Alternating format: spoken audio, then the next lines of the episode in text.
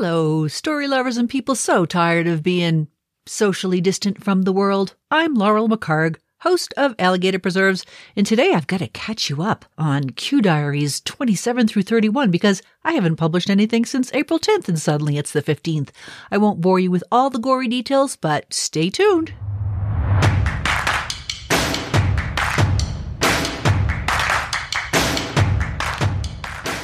Welcome to Alligator Preserves, a weekly podcast about revealing yourself through storytelling, story reading, and story writing, but probably not story arithmetic because that's not a thing. You just might surprise yourself with the secrets you'll uncover.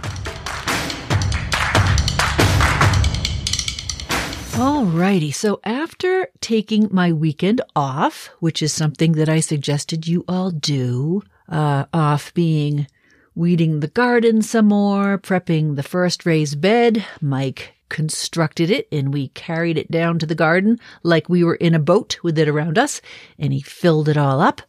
Uh, let's see. I did a bunch of cooking. I made a bunch of phone calls, connecting with people because these are things we need to do. I couldn't motivate myself to work on Monday. Honestly, there was, I guess, a bit of discouragement on my part you know, thinking about all the effort I'm putting into my recording, both my Alligator Preserves episodes and my YouTube narration of my Waterwight book. I don't know. It just seems like each passing year, it's more and more difficult to be found amongst all the books and podcasts and YouTube channels that seem to proliferate faster than this damned coronavirus. But then I had to remind myself to not have expectations. You know, that, that's hard. It's hard to not have expectations, but I got over my funk and spent some more time on my 2000 word puzzle, which, oh my goodness, I'm a puzzler now. And now everything I look at, like when I take a walk or when I look around the house, everything I look at makes me wonder how it would work as a puzzle. Kind of like when I was doing haiku a lot, I started thinking in phrases with five, seven, five syllable rhythms. Now the whole world is a puzzle in so many ways. ah, so Monday, after deciding that I just wasn't going to record anything, I ate something from the fridge. Now, have any of you ever made homemade pea soup with ham in it? And then, you know, you always make too much. And then you tell yourself you're going to freeze it. You're going to have like one or two days of it. And then you're going to freeze the rest so that someday you'll have some more. Well, I forgot to freeze it. And so then all of a sudden I realized it was at the back of my fridge. And I thought, you know, didn't smell bad. And I love pea soup. so I had a big old bowl of it, which I heated up. You know, I like things hot. And I ate it for a late lunch on Monday. And oh, Monday night, I was really sick. I got up at about midnight because I knew I wasn't going to fall asleep. I went downstairs and suffered. Didn't sleep all night long. Stayed up and finished book 10 of Bernard Cornwell's Saxon Chronicles.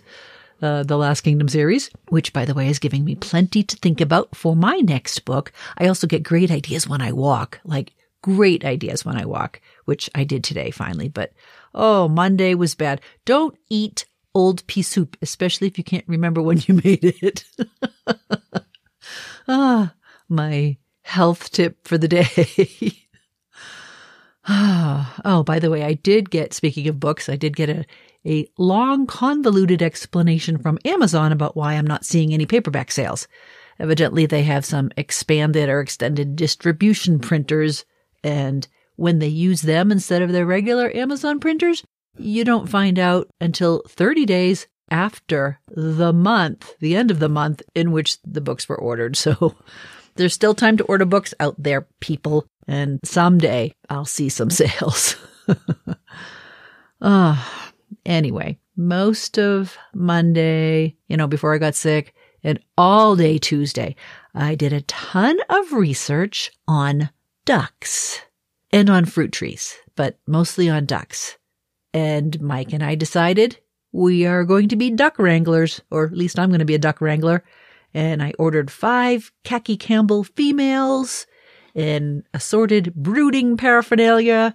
And I'm pretty sure that kind of like when I learned how to harvest meat from an elk on YouTube, I'm pretty sure I've got this down on how to brood baby ducklings when they arrive in the mail mid May. So I've got another month to, to nest and to plan for my babies coming.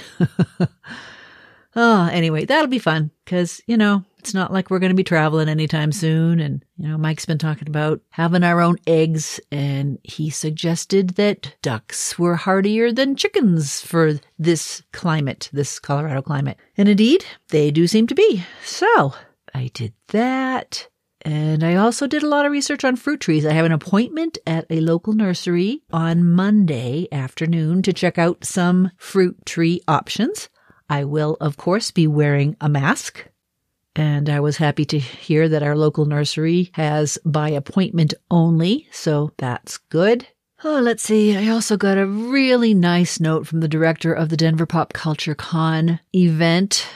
Disappointed but understanding of my decision not to attend the November date, which, you know, we'll see if that even goes. But he said that I have an open invitation to show up in November should things change drastically for the better by then. It wouldn't that be lovely? So let's just throw that out there. Maybe by November, everything will be wonderful.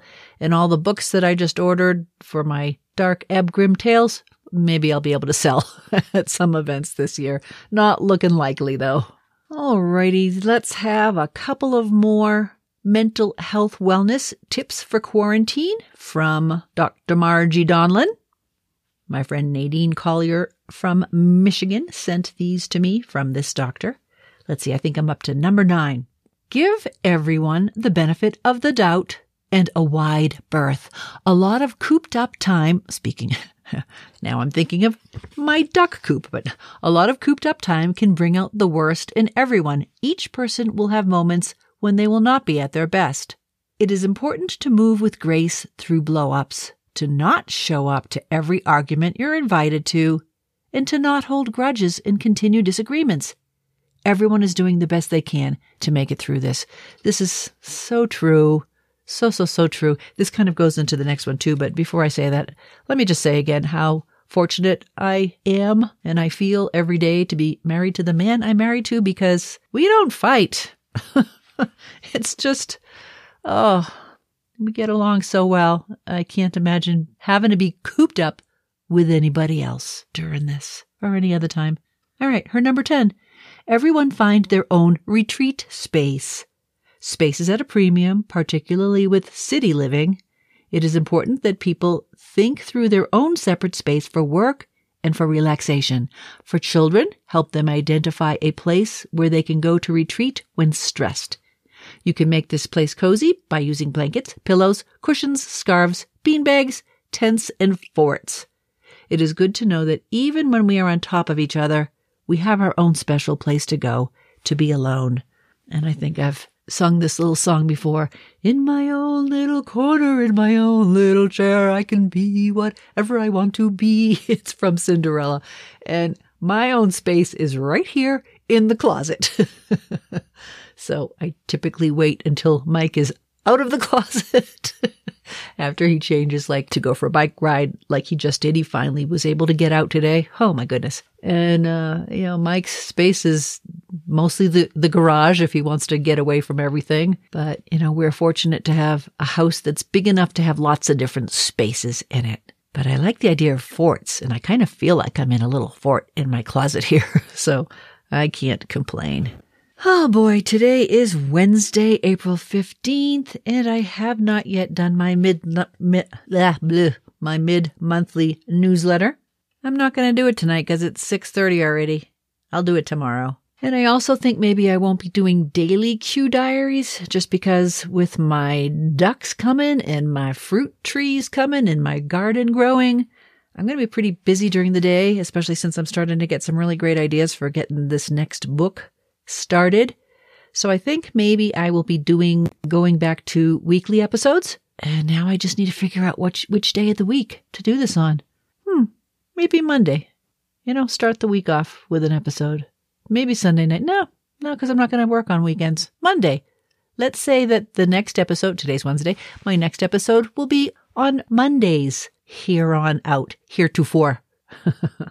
oh, you can find today's show notes with links and photos on my website at leadvillelaurel.com. Email me with whatever your ideas, what you're doing. Let me know if you have any suggestions for life in quarantine. Anyway, if you enjoyed this and other episodes, please subscribe to Alligator Preserves wherever you get your podcast. Keep up with my latest episodes and please encourage your friends to as well. Every once in a while, I would love it if you'd hit the like button. It takes two seconds after you listen to an episode. Just hit that like button. You don't even have to comment, but comments would be awesome. And join me on Monday when I'll talk about weekend things and whatever has happened between now and then. I didn't discuss any politics today. Don't want to. It's ridiculous. Until Monday, be clean, be healthy, be mentally balanced as best you can using some of these tips that I'm sharing. Behave, be creative, be hopeful, be kind to yourself and to others. Thank you for visiting. Bye. Alligator Preserves is hosted and produced by Laurel McHargue with technical support provided by her husband, Mike McHargue. Follow her on her website at leadvillelaurel.com, where she writes about life, real and imagined. If you enjoyed this podcast, you might enjoy her books. Find her work at amazon.com.